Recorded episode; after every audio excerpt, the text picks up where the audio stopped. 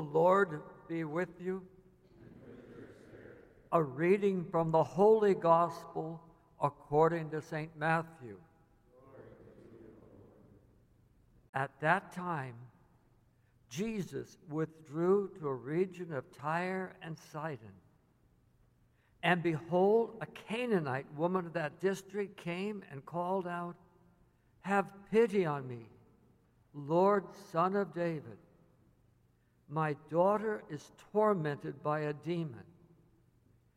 But Jesus did not say a word in answer to her. And then Jesus' disciples came and asked him, Send her away, for she keeps calling after us. And Jesus said in reply, I was sent only to the lost sheep of the house of Israel. But the woman came and did homage to Jesus, saying, Lord, help me. And Jesus said in reply, It is not right to take the food of the children and throw it to the dogs. But she said, Please, Lord, even the dogs eat the scraps that fall from the table of their masters. And then Jesus said to her in reply, O woman, great is your faith. Let it be done to you as you wish. And the woman's daughter was healed from that hour. The, the gospel of the Lord.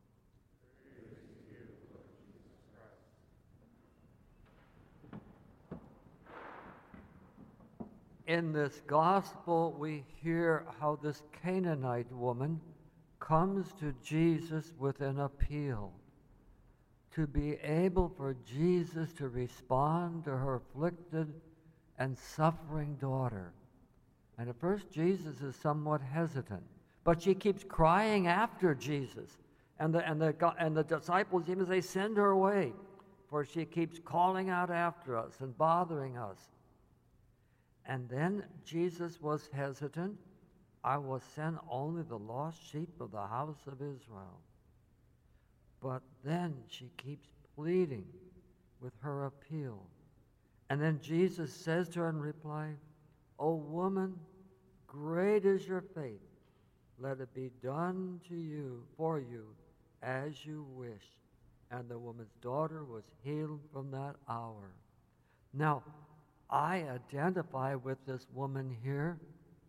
She comes with, to Jesus with an appeal for her afflicted and suffering daughter. And she has great faith, and Jesus responds because of her great faith. I pray that I can have that same faith at this moment because I come to you today for your second collection, your annual mission appeal for the afflicted and suffering whom we serve in our Dominican mission office just across the street on Pine Street.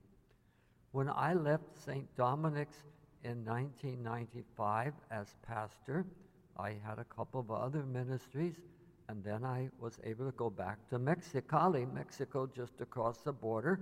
I had come from Mexicali to be pastor here in 1987.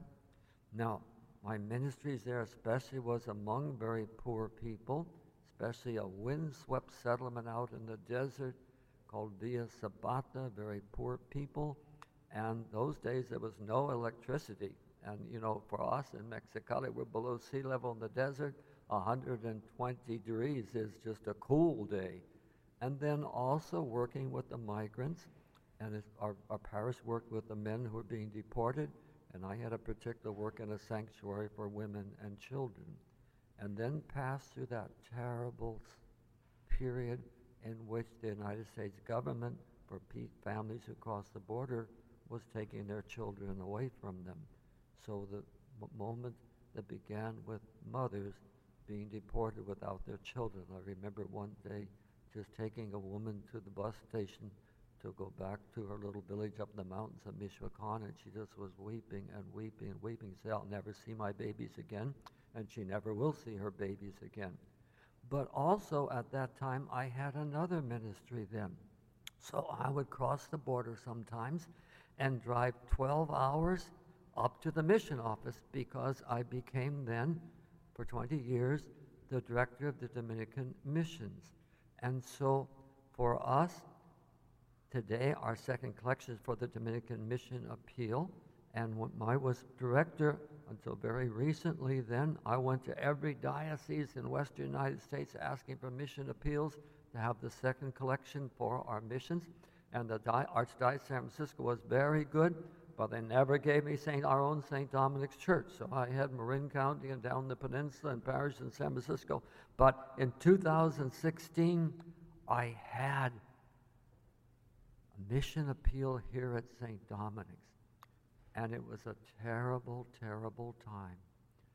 I came here because we Dominicans came to the country that is today Iraq in the year 1300. And in more recent years than times, our main area has been around and in the city of Mosul. Now, Mosul is the city of Nineveh in the Bible. Remember Jonas. But in the plain of Nineveh then was this vast area then of the last people, the last villages in the world that still speak the ancient Aramaic language. So if you can imagine those villages, the Dominican priests would be saying Mass. Over 2,000 years after the Last Supper, the Mass would be the very same words of Jesus, the Last Supper. So when the priest would say at the consecration, This is my body, this is my blood, do this in memory of me, they were the very same words of Jesus at the Last Supper. And then slowly, through the ISIS invasion, I was getting all these messages from the sisters in, in, in those villages village after village falling in the hands of ISIS, with the people being massacred. And then came the day that Mosul fell into their hands. And, and as the cathedral was being destroyed, then, and our Dominican church being destroyed, and people starting to flee, then the imam of a major mosque came with his, with his Muslim faithful trying to save the Christians. But of course, the ISIS had nothing to do with that. And so as they were fleeing, then I received a message from the sisters saying they saw a little group of maybe about four or five young boys, 14, 15, maybe 12 years old, who were crucified. That meant that those adolescents, those boys did not renounce the Christian faith. And in that confusion and chaos, over a thousand Christian girls were taken just to be sex slaves, even being sold in marketplaces. If you can imagine the chaos at that time taking place with everyone trying to flee to Kurdistan, where at first the Muslims did welcome, but after a while it was hard having thousands and thousands and thousands of Christians coming to seeking refuge with you. So I came here and, and I was in this pulpit at all the masses just like today, preaching for the mission appeal. And I looked out and I was describing everything in ISIS that moment. And do you know what happened? In the second collection of those masses, $20,000 we received from all of you here at that time, 2016.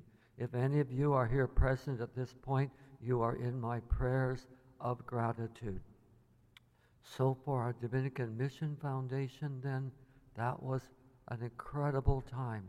And now, after that, then, suddenly we had another mission appeal, and that was Father Father, Father Stephen Maekawa, our, our prior here at St. Thomas before he became pastor of the old cathedral in Anchorage, Alaska, he called one day and said, Father Martin, I'd like you to come up. I need to talk to you about something. And I knew what it was.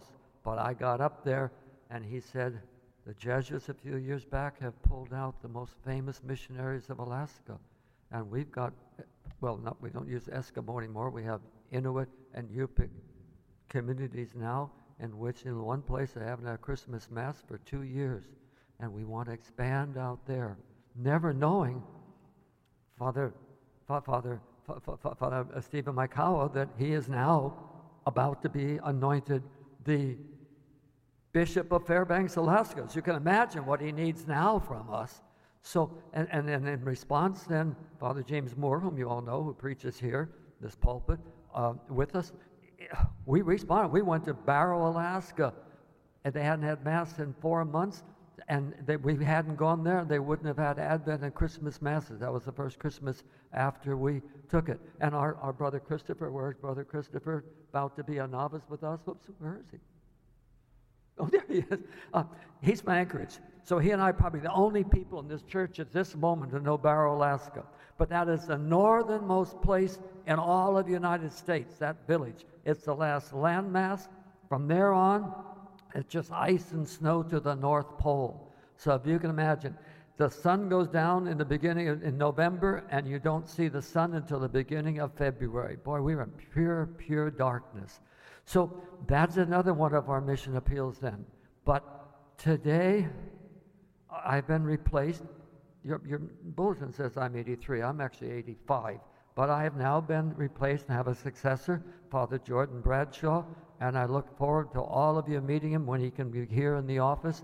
But I'm representing him today then, and we have another crisis Ukraine. We have seven Dominican centers in Ukraine, staffed by Ukrainian Dominican friars and Polish Dominican friars. And we're in touch with them. We have, we're sending our funds and everything through, but you can imagine, I don't have to describe Ukraine to you. You know exactly what's going on there.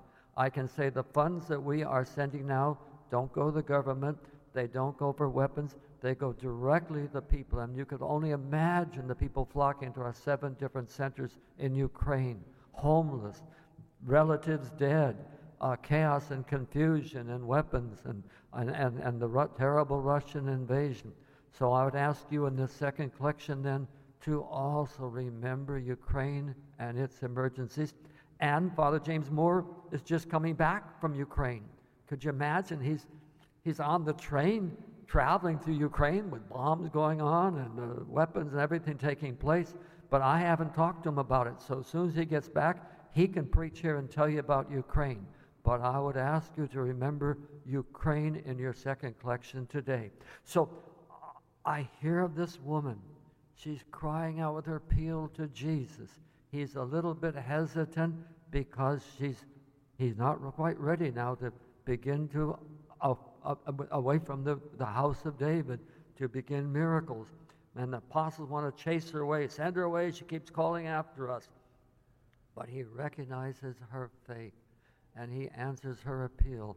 I would ask you then to recognize the faith of us, and in your second collection, consider all the needs of our mission, uh, mission office, but especially at this time for our mission appeals in Ukraine.